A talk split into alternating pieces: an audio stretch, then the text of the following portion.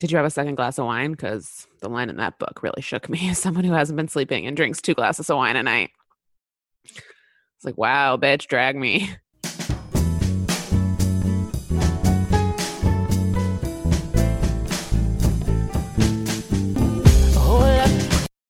Welcome to Hold Up, the podcast where we watch our favorite rom coms and decide whether they hold up. I'm Carrie Gilbert, I'm Allison Gilbert. and this is um a mini-sode where we're not actually talking about a movie. We are talking about a movie. We we didn't watch a movie. We are talking about Nora Ephron's um book of essays. I feel bad about my neck and other thoughts on being a woman.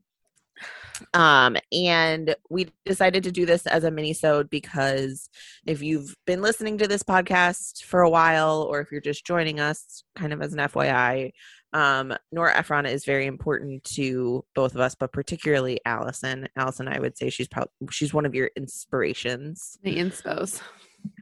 And we missed her. We've done most of her rom coms, maybe We've all done, her. I think, all of her rom coms. There are other Nora Ephron movies, including Heartburn, but I don't think I read Heartburn at quarantine season one. This was a real throwback to me because beginning of quarantine, I would sit out on my porch when I still lived in California with a glass of rosé because it was spring in California, and I would read. And I was reading Heartburn, her novel that she then made into a movie, but it's not really a rom com. It's about a divorce. yeah, Um, I don't think Heartburn is a rom com at all, but we might still Um, watch it because the, the book is good. But then when I was reading this, I was sitting in my room with a glass of rosé. and I was like, oh, back to reading Nora with rosé. yeah. Uh, So, what did you think of this? Was it everything you wanted it to be and more? I really like her essays. I really so now I feel like I have a complete knowledge of Nora Ephron because I've seen all of her rom coms. I've read her one of her novels. She has more than one, I think. Um, and now I've read a collection of her essays. I had done that before, but now I, you know, and I Uh, the like rant. I don't always love a book of essays because it's hard for me to mm, you know there's no like through line story that's bringing you back to read more but this had a like a eh, this just felt like little drops of her and there are like streams of consciousness that sound like uh, Sally Albright talking Or Kathleen Kelly, or There was Kathleen one- Kelly. where she the essay about reading like very much reminded me of Kathleen Kelly. Yeah, the more like melancholy ones are very Kathleen Kelly, and the like grouchy ones are Sally. Oh my Mhm. God, you're a, you're a Kathleen, and I'm a Sally, and we just unpacked that. Yeah. And I Um, think there was one where I was like, this could be the rant on girls named Kimberly with no last name. Yeah. like, Yeah. um and so it just it did feel uh, nostalgic for who she is it also she talks the last essay in particular she talks about death and dying because she was in her 60s when she wrote this and reading it. She this book was published in 2006 um and she died in 2012 and so reading it you know 6 years before her death there and now 8 year almost 9 years out from her death there was it's eh, you know it carries different weight. Hmm she also talks about you know what she's going to do when she's 80 and 90 and she didn't make it to those ages. Right. Um i don't know it just it was the perfect sort of nora encapsulation of like funny insightful hmm and also sort of sad and melancholy Yeah. what did you think Um, I I really liked it. I didn't like it as much as I did the first time I read it, which is interesting because well, maybe that's not true. So I think I read this book for the first time when I was like young, like 20s, in my 20s, very early 20s, I think. this is a book for women aging Right. So this was like n- I was not the target audience um for this book, but I think I think kind of what happened is like now I know myself better a little bit and or I know myself a lot better than I did in my early 20s and so there were pieces of this that I just didn't relate to in the same way whereas like when I was 22 I could be like oh that makes sense or like oh I should think about that or like maybe I When you're should tw- adopt that in my life yeah um I was much more malleable at 22 well you're also Um, like oh this is what being a grown-up is and now you're like oh i am a grown-up and there are lots of ways to be a grown up. Right. And yes, exactly. Um, but there were parts of this I really liked. And like you said, there are it her voice comes through very much. You can hear her talking. It's like having a conversation. I uh, there were pieces where I was kind of like, I wonder to what extent Carrie Bradshaw was influenced by some of Nora Ephron's writing because not the character of Carrie because because I think that Carrie Bradshaw is very in some ways very different than Nora Ephron's characters, but like the voice, like there's there's a conversationality and there's like a use of rhetorical questions in a way that feels similar to like the Carrie Bradshaw style of writing. Um I would imagine that any any woman writer, particularly urban dwelling white women writers, are heavily influenced by Nora Ephron. I say that as an urban dwelling white writer. yeah.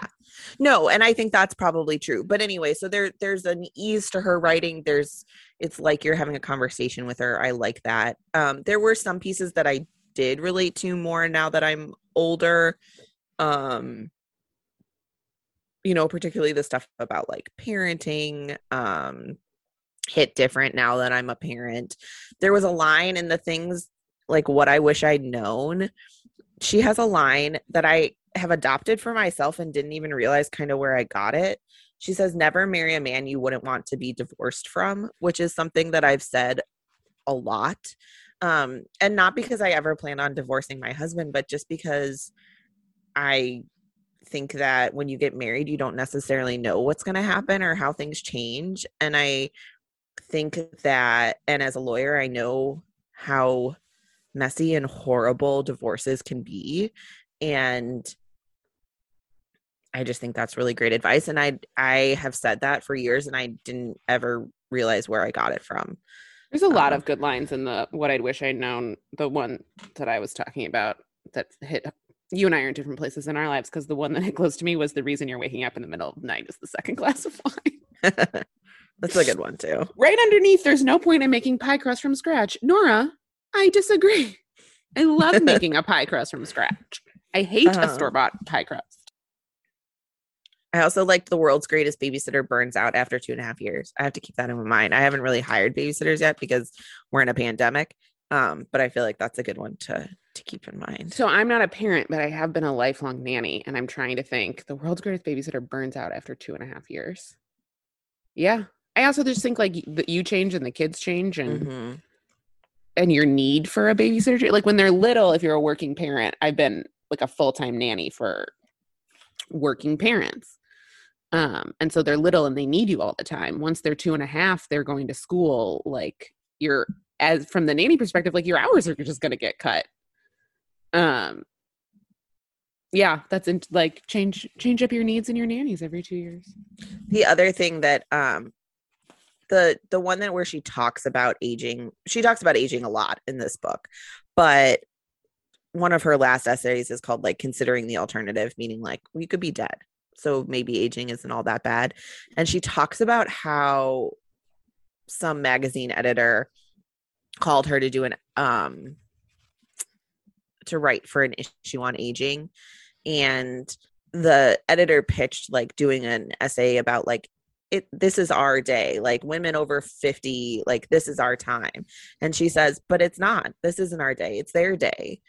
And that really kind of like struck me because um of this whole like millennial versus gen z thing that's like happening on social media and specifically on tiktok. Very and stupid.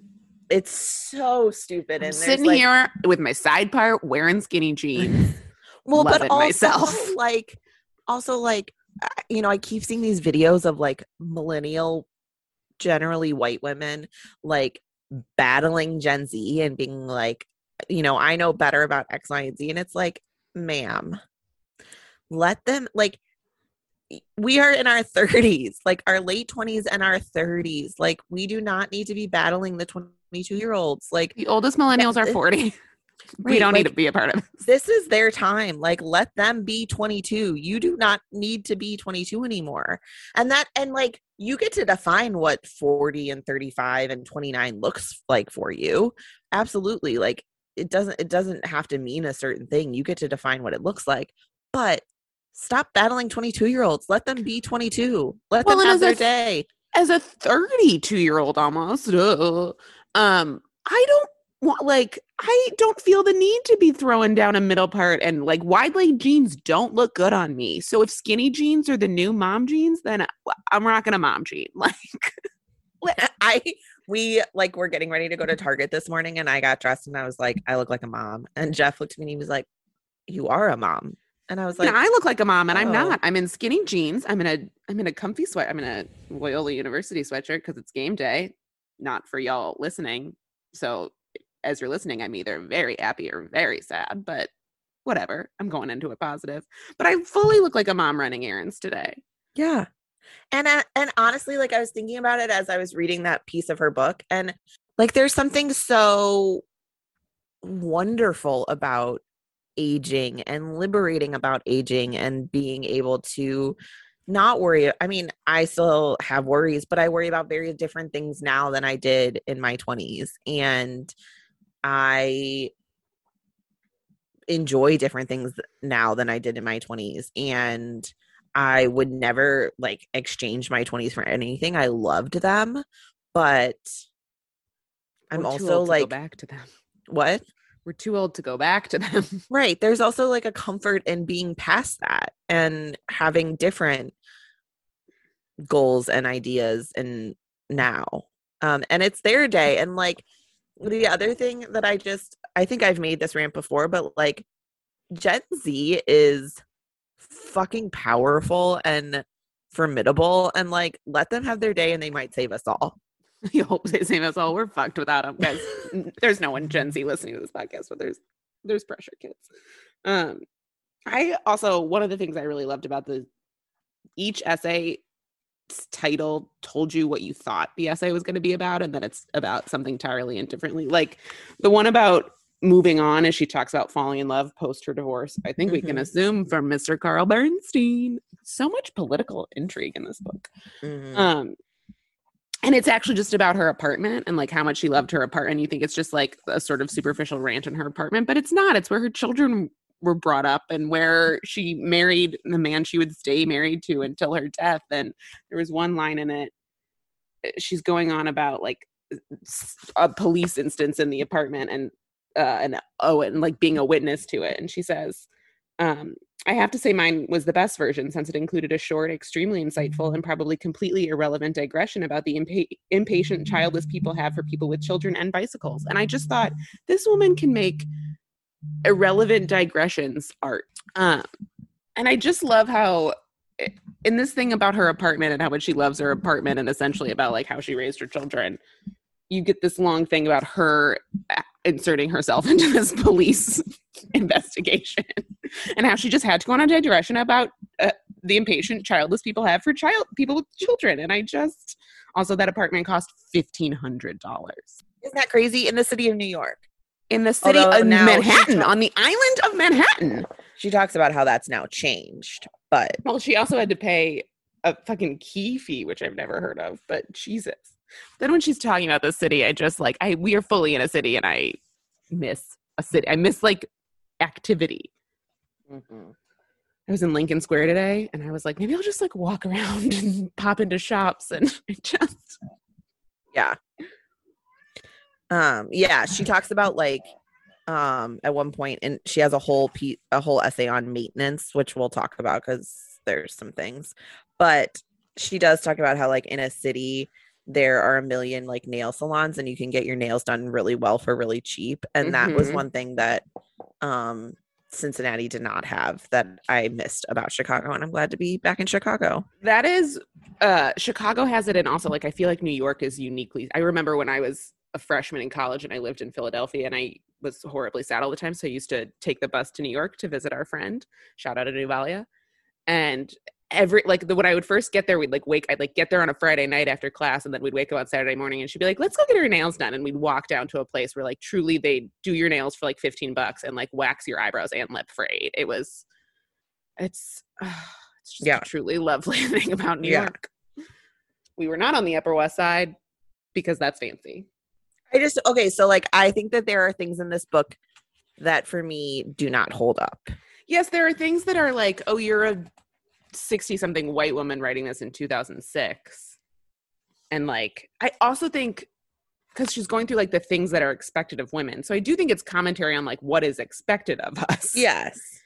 But also like the section on exercising and the set like yeah there's definitely some like weight stuff in here there at one point she talks about how in college she um went to college got, 106 pounds and ballooned up to 124 yeah and keeps calling herself fat at 124 pounds i was like ma'am that well, is the point not. at the end of it was now she's still at the end of that essay i don't know where but she talks about how like she's still incredibly thin and 124 pounds, which was the weight she was when she thought she was incredibly fat.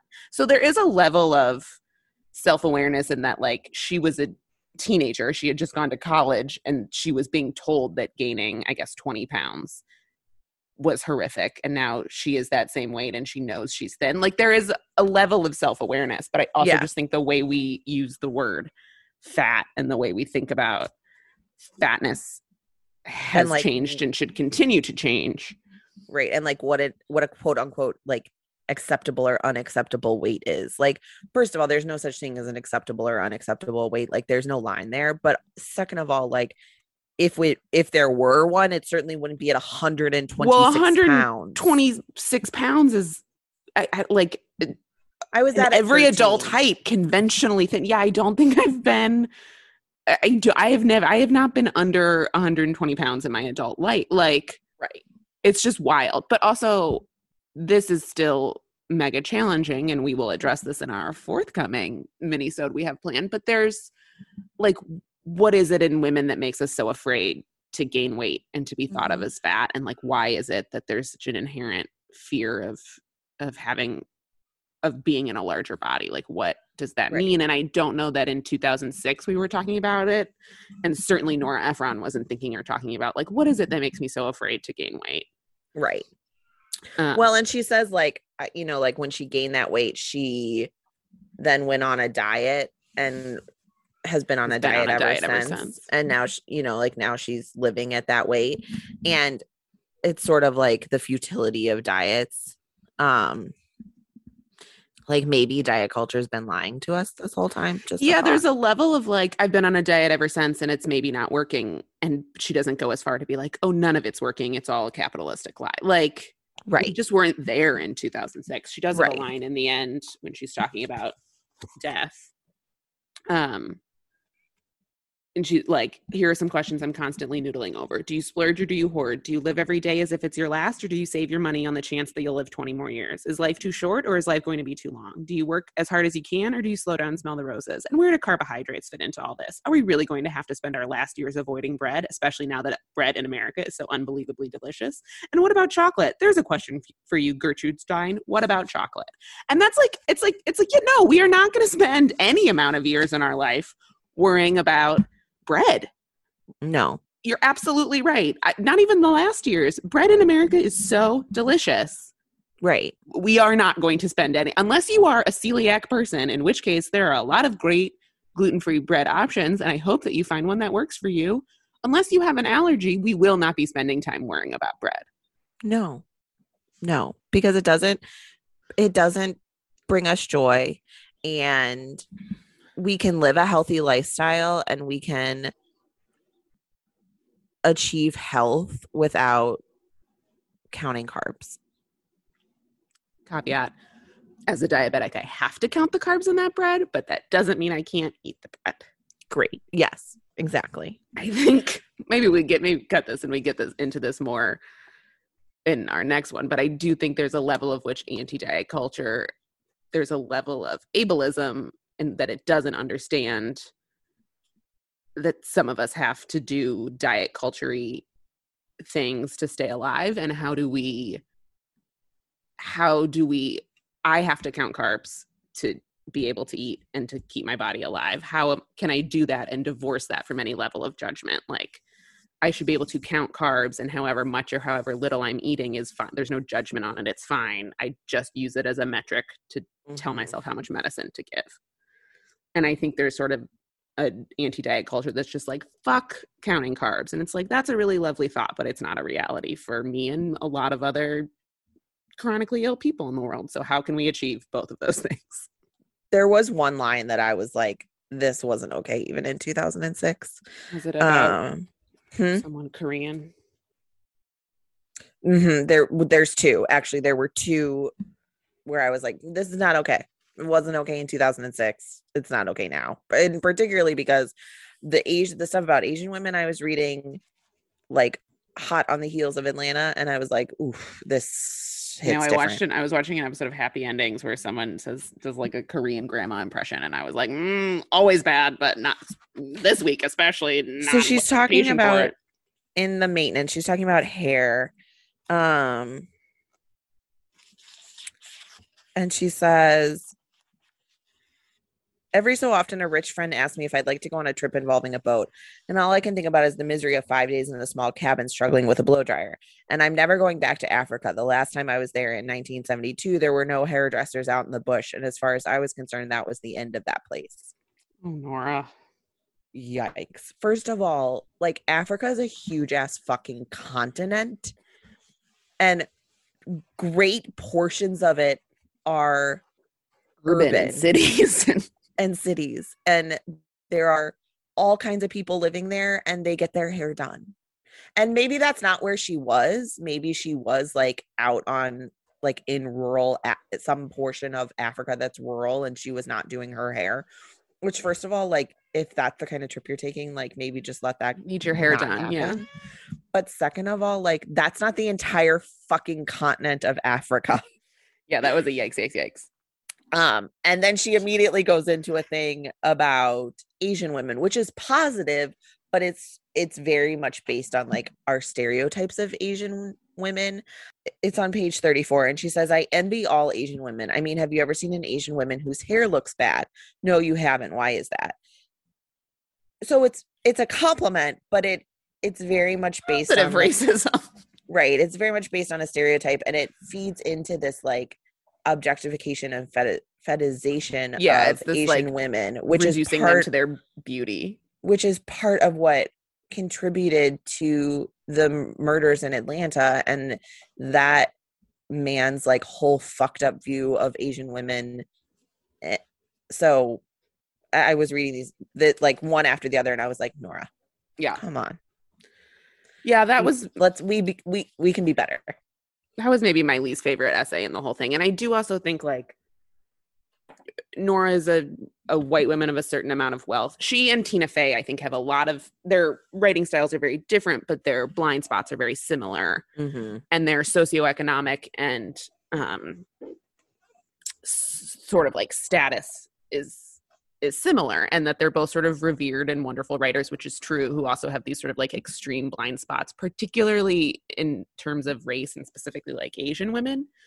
that i think is as someone who is very heavily influenced by both tina fey and nora ephron it's like an interesting thing to think about and think like okay uh, just like how do we unpack our heroes and how do we Mhm. acknowledge their shortcomings and their failings without with while still holding them accountable to it i'm not you know we don't want to be like but it's tina fey and nora ephron so it doesn't matter it does matter right um and but still sort of honor them for the ways in which they've contributed to the society while not glossing over the racism right um, and it's sort. I mean, if you think about Nora Ephron's movies, all of which we've talked about and all of which we've brought up, they're white. They're movies about, you know, upper middle class white women. right Um, you know, I think she probably did have a pretty strong blind spot when it came to race. Um, yeah there's definitely i mean this is a woman who is steeped in privilege. Like there i mean she at this point in her life is fairly wealthy. She's fairly successful. She's white. She's conventionally attractive and thin so there's privilege upon privilege upon privilege and that's not to discount any of her life experience or you know what we can gain from reading her work um, or the way that she speaks to a particular experience, but it is a particular experience. And it's an experience that we have a great deal of work that speaks to and so how do we add other voices to that to and other experiences. And like you said like